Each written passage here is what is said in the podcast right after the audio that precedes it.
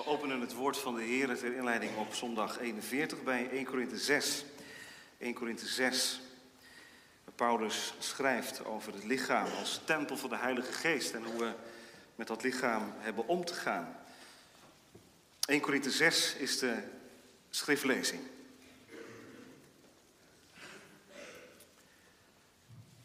Wij lezen daar Gods woord als volgt, 1 Korinthe 6, vers 1. Durft iemand van u die een geschil heeft met een ander zijn recht te zoeken bij de onrechtvaardige en niet bij de heiligen?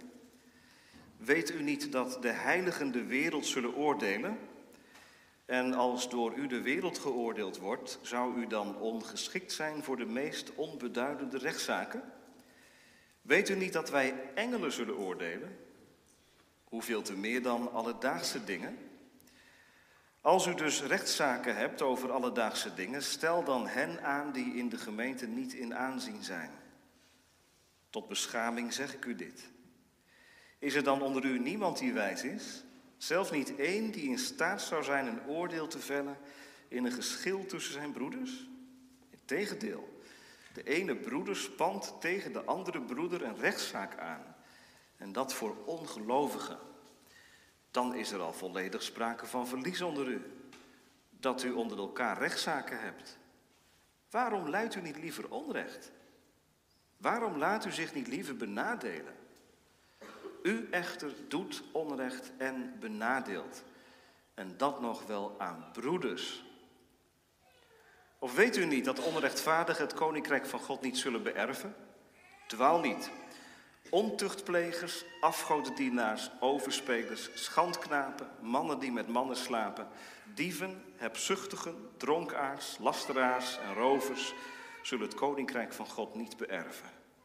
Sommigen van u zijn dat wel geweest, maar u bent schoongewassen, maar u bent geheiligd, maar u bent gerechtvaardigd in de naam van de Heer Jezus en door de geest van onze God. Alle dingen zijn mij geoorloofd, maar niet alle dingen zijn nuttig. Alle dingen zijn mij geoorloofd, maar ik zal mij niet onder de macht van ook maar iets laten brengen.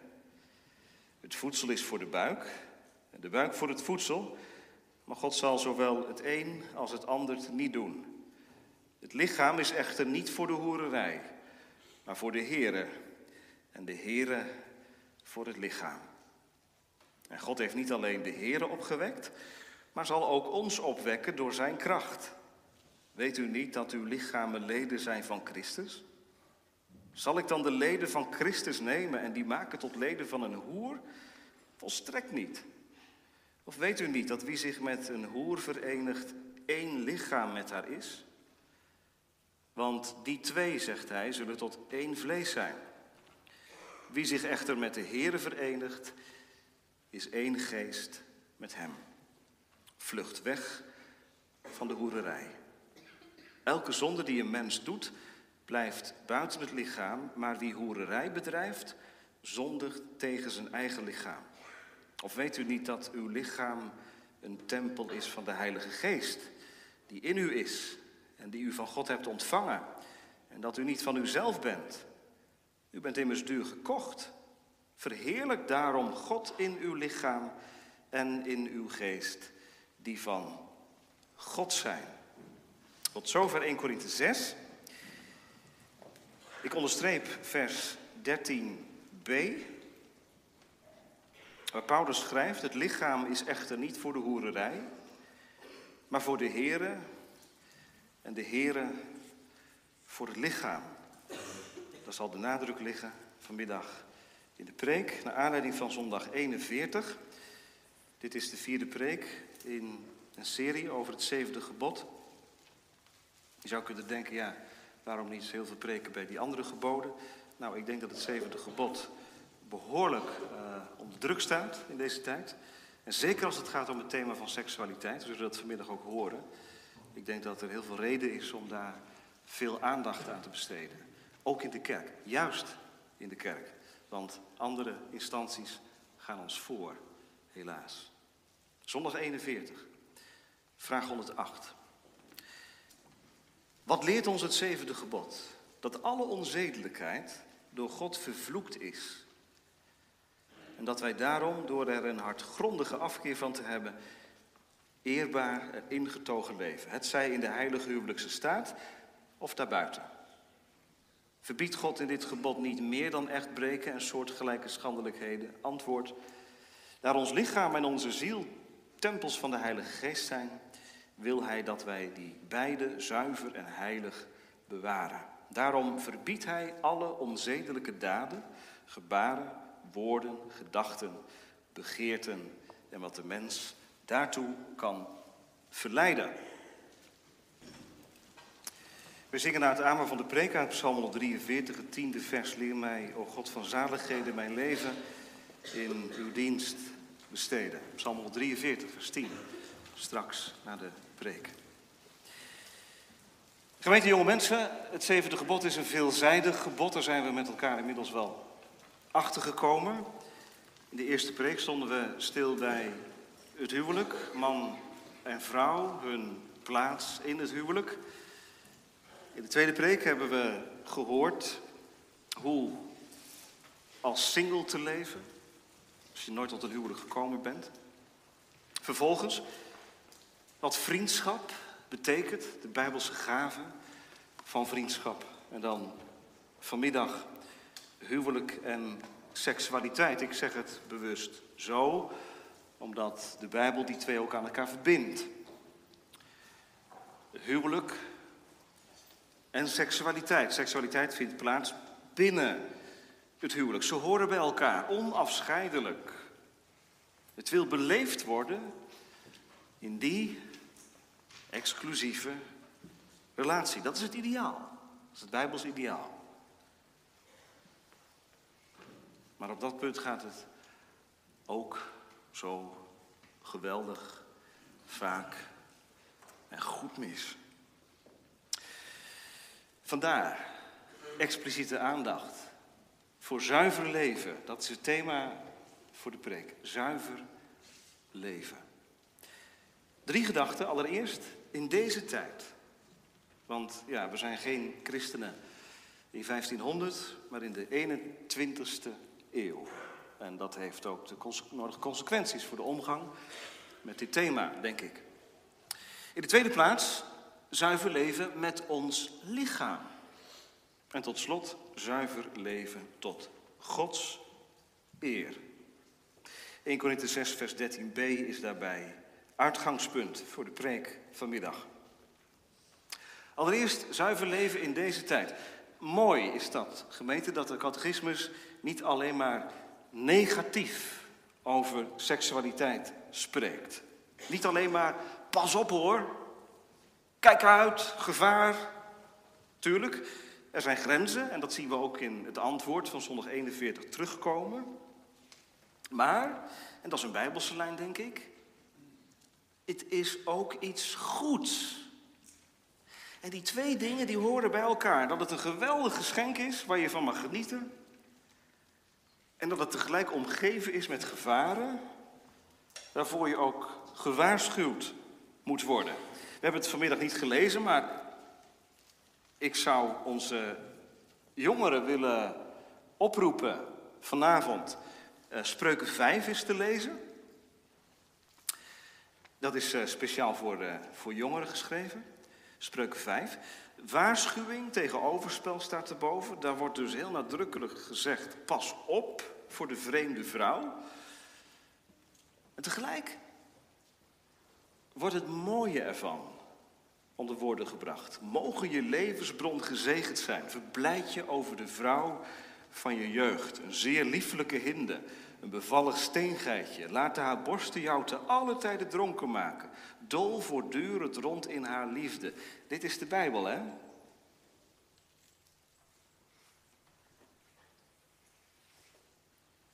Waarschuwen en het geschenk, het mooie, het geweldige ervan verwoorden. Je mag God voor seksualiteit danken. Dat is een andere lijn dan die van Augustinus. En die naam noem ik vanmiddag even, omdat de kerk eeuwenlang tot op vandaag zucht onder de erfenis van Augustinus. Augustinus heeft geweldig mooie dingen geschreven. Maar op dit terrein toch niet. Dat heeft te maken met zijn eigen biografie. Hij heeft ook liederlijk geleefd. Veel uitspattingen. En seksualiteit, verwoordt Augustinus, is alleen bedoeld voor voortplanting. Om kinderen te krijgen. Dat is het dan ook. Procreatie. Maar geen recreatie.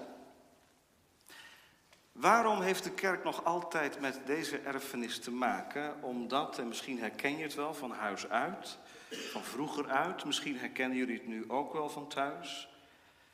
Seksualiteit, dat is toch iets waar je niet over moet praten. Dat is iets vies. Of, ja, dat kan ook. Uh, moet je een beetje om lachen. Ontstaat een wat, uh, wat jolige sfeer rondom dit thema. Of het wordt helemaal doodgezwegen. Daar moet je niet over praten. Dat moet je uit de boekjes leren. Seksualiteit. Het hoort er niet als vanzelf bij.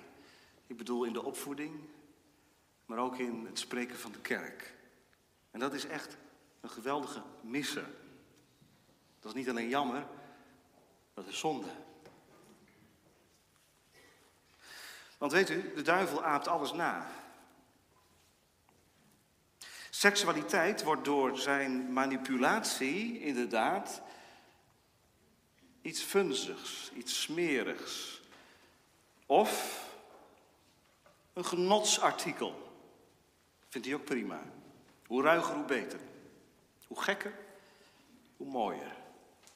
Netflix-series, talloze websites, andere platformen. Worden die beelden, die ideeën, ons leven, ons hoofd binnengezonden. Dit heeft niets meer te maken met agape. Dat is de bijbelse liefde. Dat heeft alles te maken met eros, erotiek. Dat is de zelfzuchtige liefde. De liefde die gericht is op het ego. Jij bent er voor mij en jij moet aan mijn behoeften tegemoetkomen. Als ik zin heb in, dan moet jij, en wie die ander dan ook is, daarin mee. Gemeente, wij leven in een knotsgekke tijd. Een tijd waarin niet de bijbelse visie op seksualiteit wordt verspreid. Integendeel, iedere dag worden we geconfronteerd met het tegenovergestelde. Bijvoorbeeld, seksualiteit, dat is vooral heel spannend. Hoe bloter, hoe mooier. En seks verkoopt goed hoor. Gek eigenlijk, hè? Dat om een product goed in de markt te zetten, je eigenlijk altijd een schaars geklede dame nodig hebt. Vaak wel, hè? Commercials, vrachtwagens. Gegarandeerd succes. Eye-catcher. En gek hè, dat dat allemaal mag. En dat we dat allemaal normaal moeten vinden.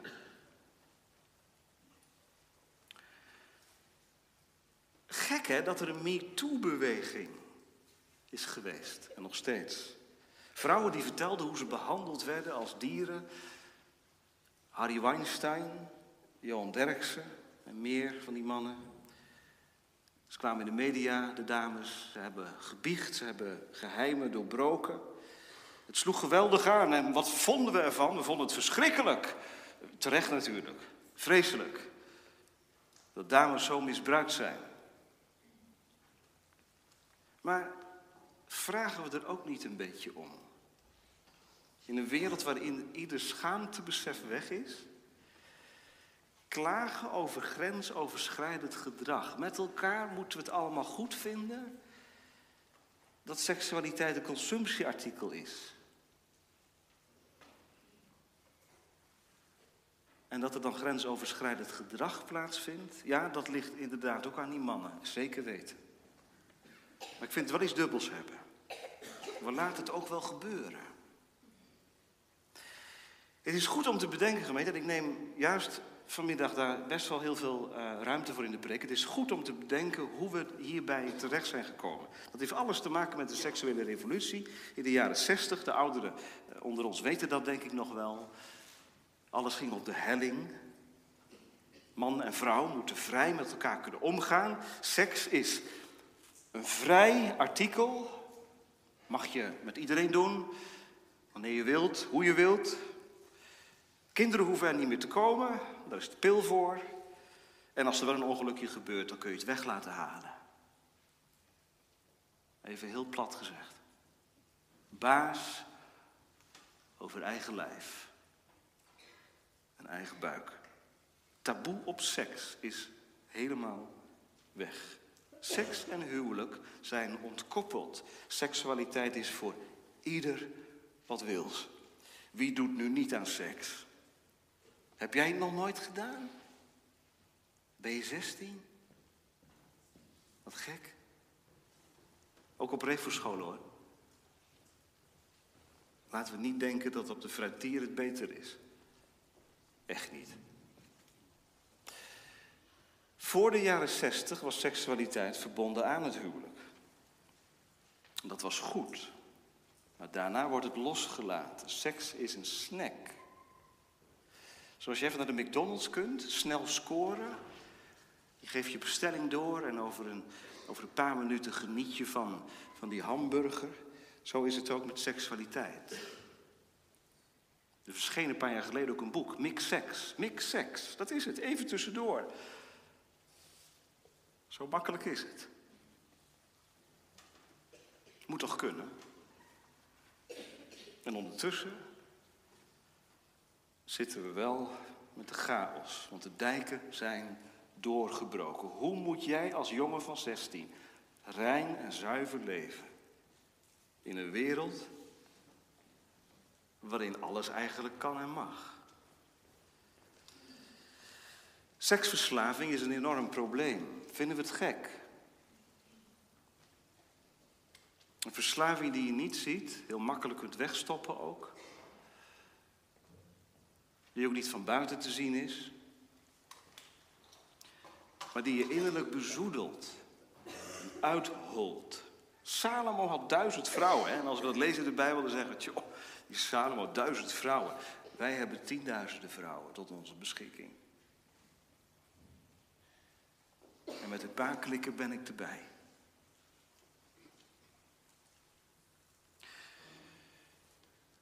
Als hier nou mannen zijn vanmiddag, of jongens, die zeggen, hé, hey, dit gaat over mij, dit gaat over mij. Wat verwacht je dan van mij dat ik ga zeggen? Je verwacht natuurlijk, stop ermee. Dat zeg ik ook. Kappen. Maar dat heb jij ook al duizend keer tegen jezelf gezegd, toch? Kan niet. Mag niet.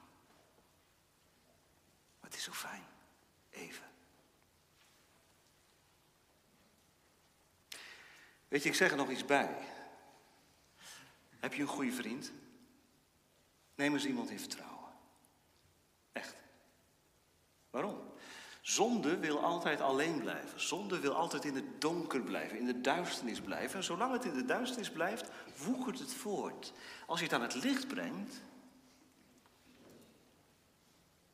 dan heb je het gedeeld met iemand. Dat was de ellende in Davids leven. Het ging woekeren en woekeren. Praat erover met een vriend. Trek aan de bel. Bel mij. Stuur mij een appje. Stuur iemand een appje. Preek van vanmiddag.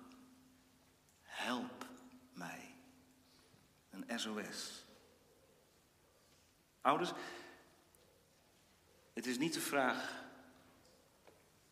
of je kinderen smerige plaatjes gaan zien. Het is de vraag hoe ze ermee omgaan. Op het moment dat ze het zien.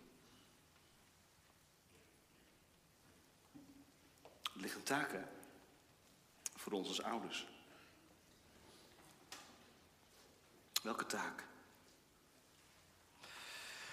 Filter op je internet. Controleren. Ja, allemaal goed. Als u het nog niet gedaan hebt, morgen doen.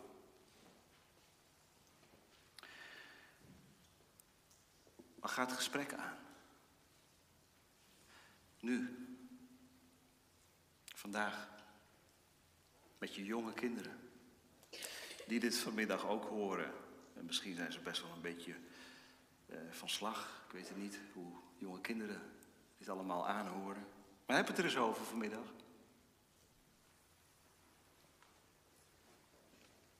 Weet je wat het probleem is met porno? Wij denken dat het veel te veel bloot geeft, hè? Het probleem is niet dat het te veel van de persoon laat zien, maar te weinig. Alleen maar het lichaam. Maar je bent meer dan je lichaam. Seksualiteit hoort in een relatie. Dat is het probleem. En nu kom ik bij 1 Korinthe 6. Dat is het probleem van onze tijd. Dat was het probleem van de tijd van Paulus. En dan lijkt inderdaad de tijd van Paulus op die van ons. Apart genoeg. Korinthe, dat was de stad waar de Eros, de god Eros, dwingend aanwezig was. De cultus van het lichaam werd daar aanbeden. Speelde van alles op het gebied van seksualiteit. We lezen in 1 Korinthe over iemand die het met zijn stiefmoeder had. Totale wanorde. En we denken, hoe kan iemand zo ver komen? Nou, dat had te maken met de visie op de verhouding tussen lichaam en geest. In Korinthe, in die tijd, dacht men dat het lichaam van minder belang was dan de geest. Het lichaam, ja, dat was maar een omhulsel. Dat is waarschijnlijk ook vers 13a, het begin, het spreekwoord wat in Korinthe heerste. Het voedsel is voor de buik en de buik voor het voedsel, maar God zal zowel het een als het ander te niet doen. Dat leefde in Korinthe. Ah joh, je lichaam, dat vergaat toch een keer. Voedsel is voor de buik, de buik voor het voedsel. En God doet het een en het ander te niet. Je vergaat. Als de maag zin heeft in eten, dan neem je het toch. Als jij zin hebt in seks, dan doe je dat toch? Klinkt 21ste eeuws, hè? Dat klinkt heel modern, maar dat was toen ook al zo dus. Men ging naar allerlei vrouwen toe, getrouwde mannen gingen naar vrouwen, naar hoeren toe, lezen we in 1 Korinthe 6. En ze deden dat omdat het lichaam toch een keer vergaat. Het was slechts een omhulsel.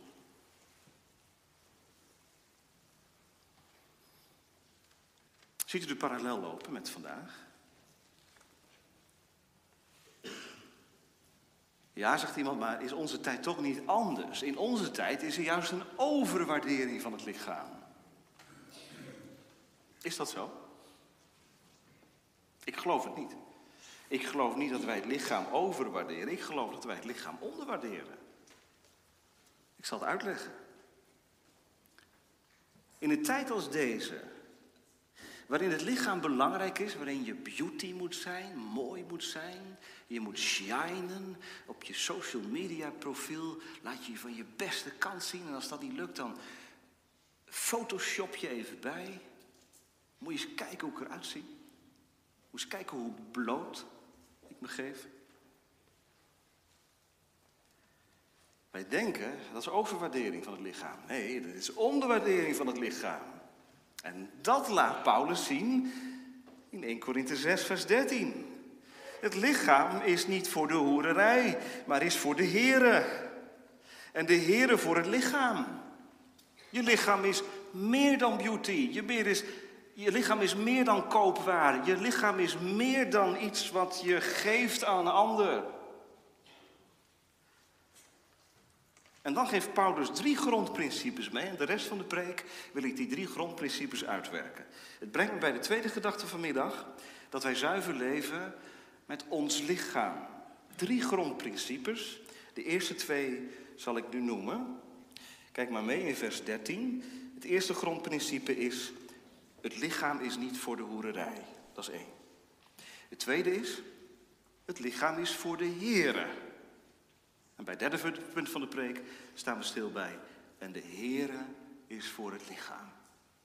Dus het lichaam is niet voor de hoererij. Daar staat het woord porneia.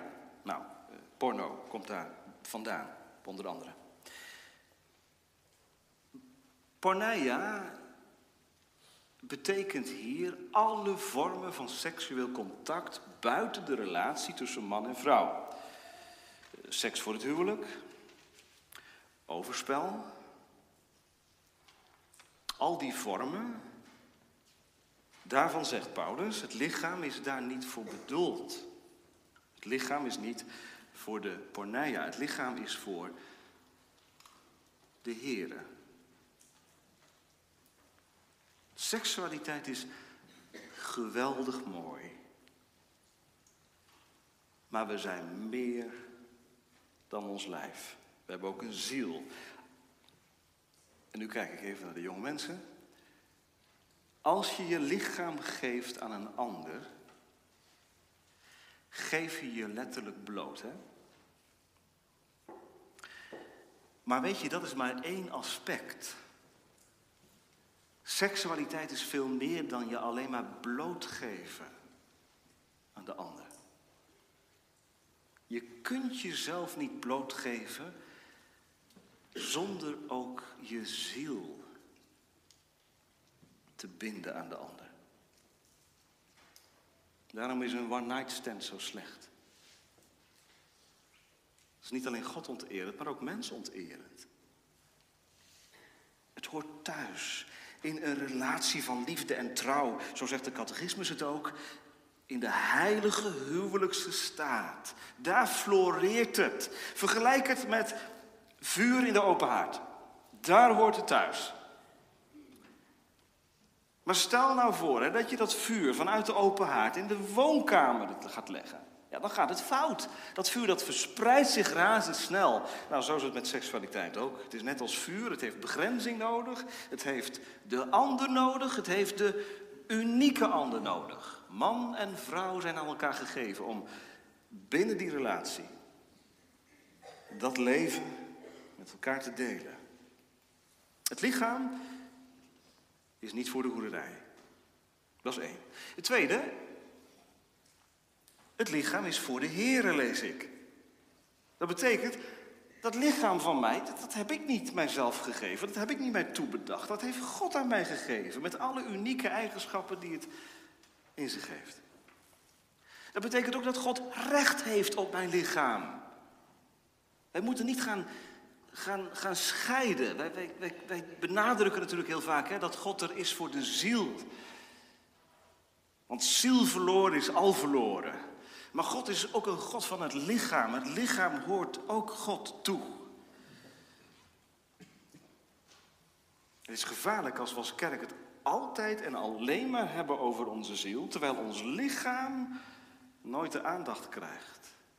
Dan zijn we net zo dualistisch als in Korinthe.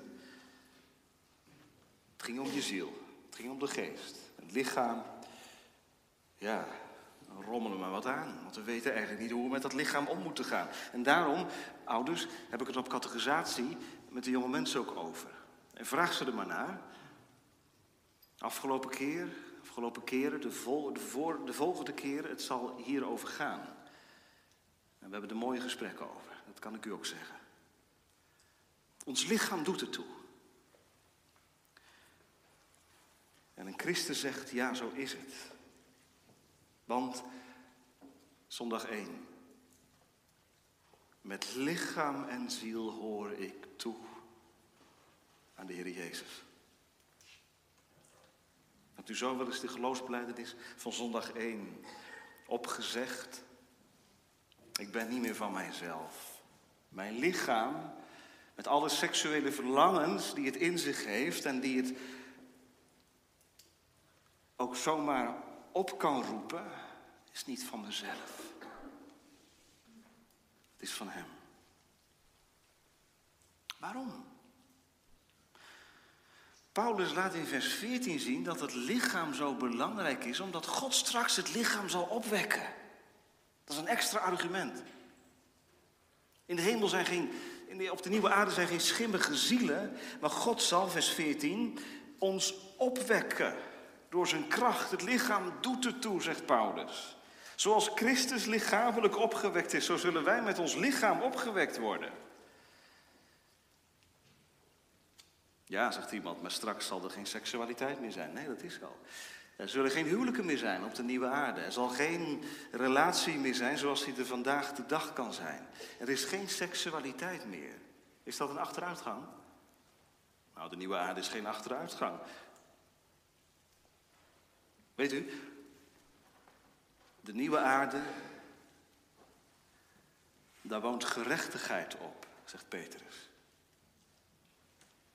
En zoals seksualiteit beleefd tussen man en vrouw in de intieme huwelijksrelatie een enorm extatisch gevoel kan oproepen. Zo zegt Psalm 16, verzadiging van vreugde is bij uw aangezicht.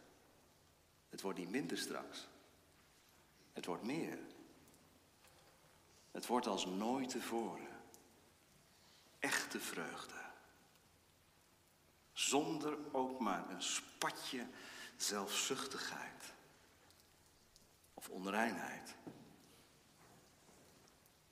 Daarom beleiden wij, dat hoort bij de katholieke geloofsbeleidenis van alle christenen. Ik geloof in de opstanding van het lichaam. Ik geloof dat dit lichaam weer opgewekt wordt en dat het lichaam echt helemaal tot zijn bestemming zal komen, straks. Nou, wat heeft dit nu voor consequentie, gemeente? Als het lichaam voor de Heer is, dan heb ik mij te bekeren. Ook met mijn lichaam tot de Heer.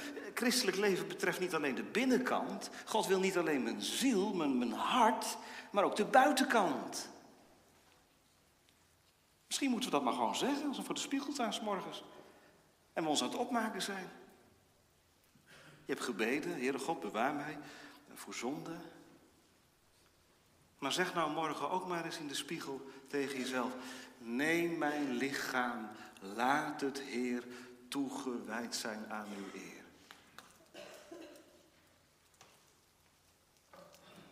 Want ik heb gehoord gisteren, het lichaam is voor de Heer. Hij is de curios, hij is de eigenaar ervan. Ook als christen, juist als christen, mag je dit bidden. Heer, u hebt mij met lichaam en ziel gekocht. Geef ook dat mijn ogen morgen, en mijn handen en mijn voeten, ja mijn lichaam, heilig voor u zal zijn. Paulus onderstreept dit in vers 15 nog eens een keer extra door te zeggen: dat lichaam is onderdeel van Christus. Weet u niet dat uw lichamen leden zijn van Christus? Zal ik dan de leden van Christus nemen en die maken tot leden van een hoer? Volstrekt niet. Zeg niet, zegt Paulus, ik geloof in de Heer Jezus Christus. Hij is gestorven voor mijn zonde. Ik ben een kind van God. En wat betreft seksualiteit, rotzooi je maar wat aan. Dat is tegen Gods wil en Gods principe in. Weet je niet dat je lichaam leden, een lidmaat is van Christus? Kunt je niet weggeven aan een hoer. Als je zegt dat je één bent met Christus, dan verplicht je dat tot een heilig leven. En daarom zegt Paulus ook in vers 18, vlucht daarom weg van de porneia. Vlucht weg. Want je kunt niet met het lichaam doen wat je wilt. Het is van een ander. Nou ja, het kan wel. Je kunt natuurlijk wel doen met je lichaam wat je wilt. Je kunt ook na vanmiddag doen met je lichaam wat je wilt. Dat kan wel. Dan ben je egoïstisch. Dan zeg je eigenlijk, het lichaam is voor mij. Het lichaam is niet voor de Heer. Maar weet dan dat vers 10 ook in de Bijbel staat. Dwaal niet, ontuchtplegers, afgodendienaars, overspelers, schandknapen, mannen die met mannen slapen, dieven, hebzuchtige, dronkaars, lasteraars, rovers. Ze zullen het koninkrijk van God niet beërven. Als er iemand is die in, op dit terrein een, een leven leidt, waarvan het avondmaalsformulier zegt, als u, als u aan zulke zonden vasthoudt, dan moet u zich onthouden van de tafel des Heren. Maar dat betekent ook dat je het koninkrijk van God niet beërft. Hoor je dat?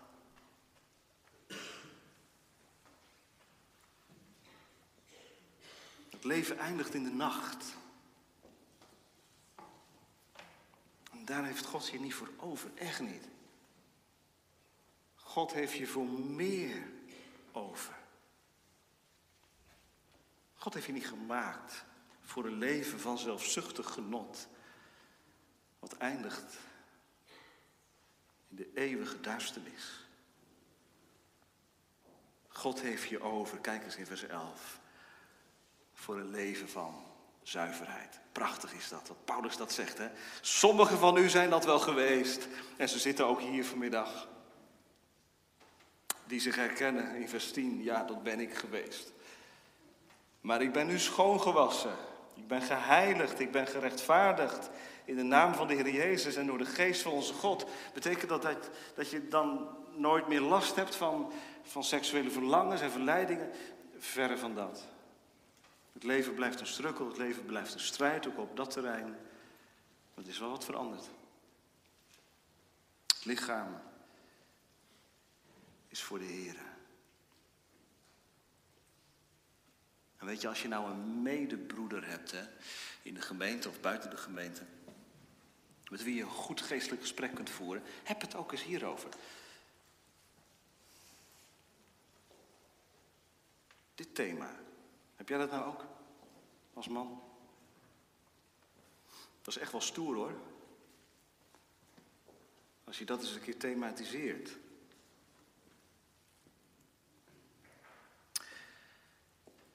Tot slot. Dat laatste principe. Drie principes. Het lichaam is niet voor de hoererij, het is voor de Heer. En dan keert Paulus het om, de Heer is er voor het lichaam. En daar wil ik mee eindigen. U hebt veel gehoord. En misschien is het ook wel een beetje schokkend. Omdat het gewoon ook heel dichtbij komt.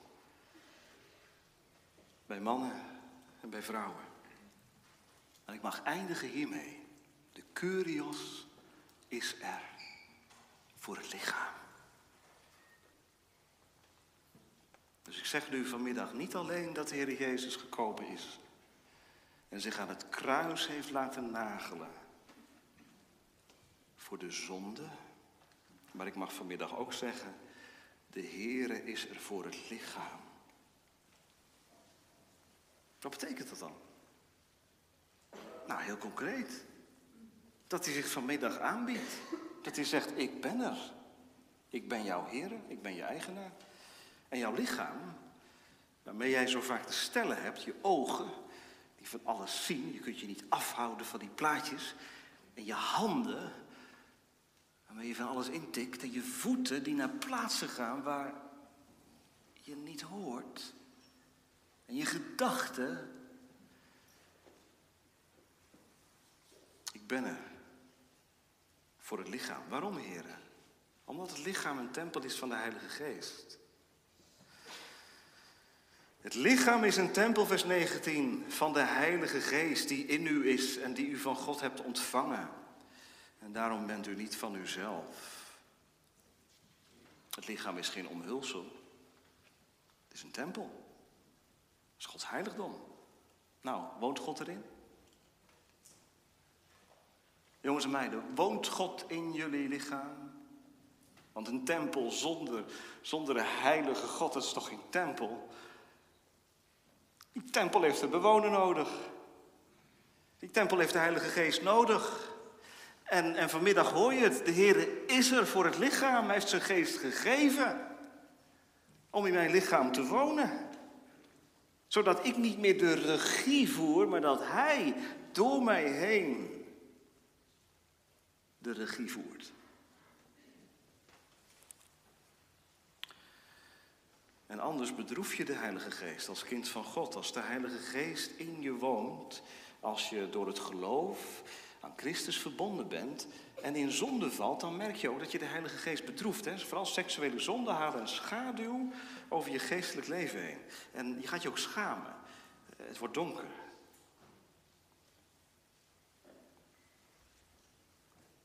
Vlucht tot de Heer. Ja, maar ik ben zo vuil. Ik ben zo smerig en ik heb het al zo vaak gedaan. De Heere is er voor het lichaam. Dat mag je ook in het huwelijk bedenken. Als je als man en vrouw getrouwd bent, nog maar recent getrouwd bent of al veel langer getrouwd bent, seksualiteit is een onderdeel van het huwelijksleven. Dat verbindt aan elkaar. Dat geeft ook vreugde. Het gaat ook niet altijd vanzelf. De Heer is er voor het lichaam. Mag ook een beetje opluchting geven. Mag je het ook samen over hebben. En je mag het ook in het gebed hierover hebben, samen met elkaar. Dat vraagt openheid, kwetsbaarheid, maar de Heere is er voor het lichaam. Dus buiten het huwelijk, binnen het huwelijk, de Heere is er voor het lichaam. Hoezo? Nou, zegt Paulus, u bent duur gekocht. Christus heeft zijn bloed gegeven. Voor wie? Voor zondaren. Ook voor zondaren die op seksueel gebied veel te ver zijn gegaan, over de schreef zijn gegaan, zichzelf bedoelen. Want mannen, er is één man geweest die nooit zonde gedaan heeft. Zijn ogen hebben heel wat vrouwen gezien zonder ooit een onreine gedachte te hebben. Heer Jezus. Hij was rein in gedachten, in woorden, in gebaren. En hij hing aan het kruis. Ook omdat ik zo'n geweldige egoïst ben op dit terrein. We moeten ons schamen, gemeente. Diep schamen. En als christen doe je dat ook, denk ik. Als je die woorden leest, hè, dat je duur gekocht bent. En dat je na ontvangen genade nog zo vaak in zonde kunt vallen, terwijl je niet wilt. Ja, zegt iemand, maar die zonden die halen dan zo'n duisternis over me heen.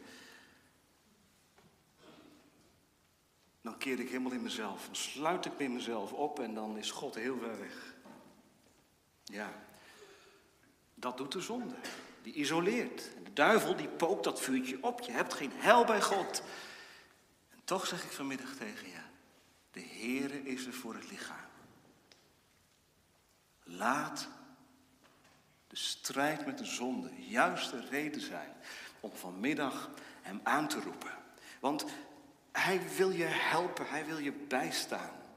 Hij heeft je duur gekocht. Hij heeft zijn bloed gegeven, niet alleen om de zonde uit te wissen, maar ook je te helpen om tegen deze zonde te strijden. Er is medicijn beschikbaar om in deze oversexte tijd zuiver en heilig te leven. Vlucht vanmiddag tot de Heer Jezus. Kom tot je heiland. Want er is vergeving en redding, ook voor jou. Hij heeft zichzelf voor ons gegeven, zegt Paulus later, opdat hij ons zou vrijkopen van alle wetteloosheid.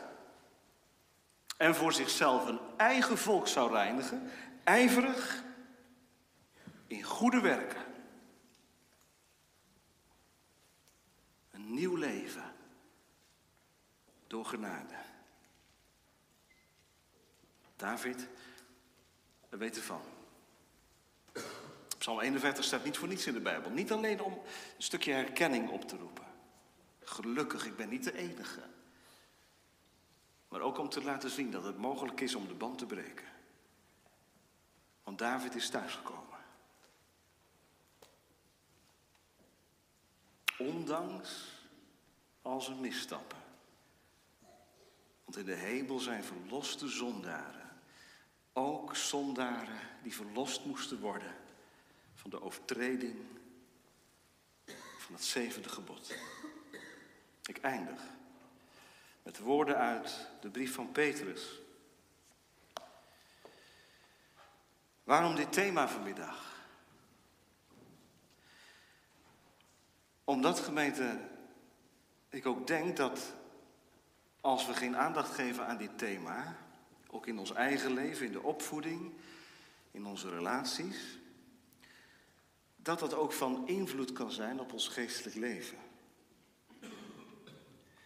Petrus zegt in 1 Petrus, 2 Petrus 1, vers 11 dat er een in rijke mate de toegang verleend wordt tot het eeuwige koninkrijk van onze Heer en Zaligmaker. Voor wie? Voor mensen die hun roeping en verkiezing vastmaken. Hoe dan? Dan komt het.